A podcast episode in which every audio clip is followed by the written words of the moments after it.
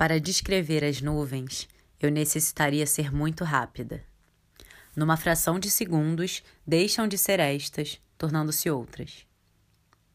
É próprio delas não se repetir nunca, nas formas, matizes, poses e composição.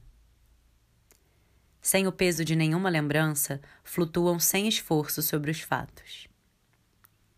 Elas lá podem ser testemunhas de alguma coisa? Logo se dispersam para todos os lados.